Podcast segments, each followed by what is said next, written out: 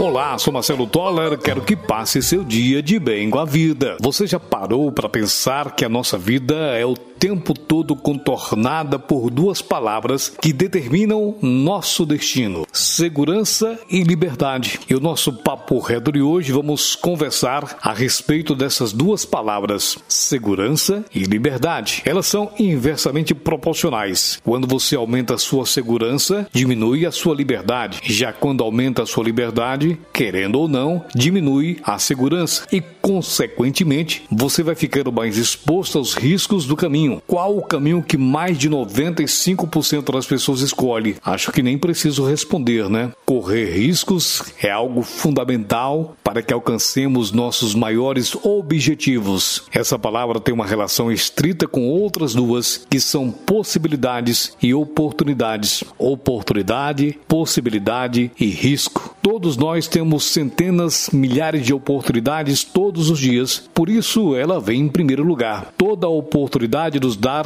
a possibilidade de uma escolha e de uma decisão. Eu decido se vou nessa ou naquela direção. Eu encaro o desafio da oportunidade lançada, que pode ser uma porta de sucesso ou não. É aí que está o risco. E muitos tremem nas bases quando veem essa palavra. Querem risco mínimo? Querem segurança? Querem ter a certeza certeza de que terão todas as contas pagas no final do mês? E o que esse pensamento faz? Leva medo para dentro da nossa mente. Temos nossos medos de tomar decisão ousada. Ficamos oscilando entre a liberdade e a segurança. Queremos mais liberdade, mas ao mesmo tempo temos medo de fracassar, de perder e de se arrepender. Na vida, apesar de todos os medos, tem certo momento que é preciso ter mais coragem e ousadia, ou simplesmente desconsiderá-las. Tudo é uma questão de decisão, e essa decisão depende unicamente e exclusivamente de você. Em um dos seus manuscritos, Augusto Cury fala sobre ausência de riscos. Isso pode ser terrível, pois essa ausência leva a nossa vida cada vez mais a se tornar uma rotina, e a rotina faz com que a nossa vida passe como um sopro, como uma nuvem, como se não tivéssemos vivido. Os riscos nos ajudam a cultivar aquilo que é bom, como o lado poético, a criatividade, o lado inventivo, o lado artístico.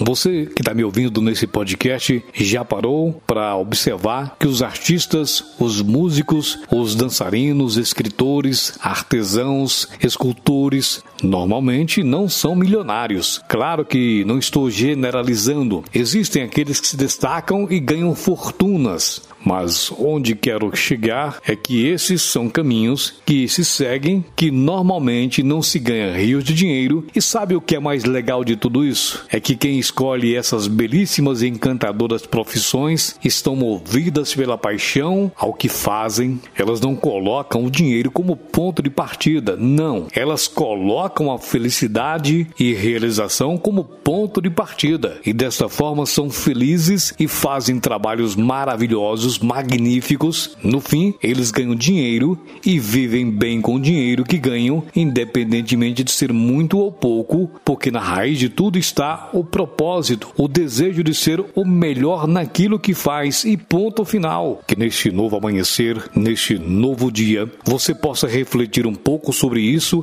e busque correr mais riscos. A nossa sociedade prega cada vez mais segurança. Milhões de pessoas insatisfeitas com seus trabalhos rezam desde as seis e meia da manhã da segunda-feira para que chegue logo às dezoito horas de sexta-feira. Acredito que não estou inventando algo. Se você não quer mais passar por isso e quer realmente ter mais liberdade, esse é o caminho. Correr riscos e mais riscos, com coragem, com energia, com ousadia, com vibração, com determinação. Pense nisso. Seja obstinado para o sucesso. Acredite em Deus, acredite em você.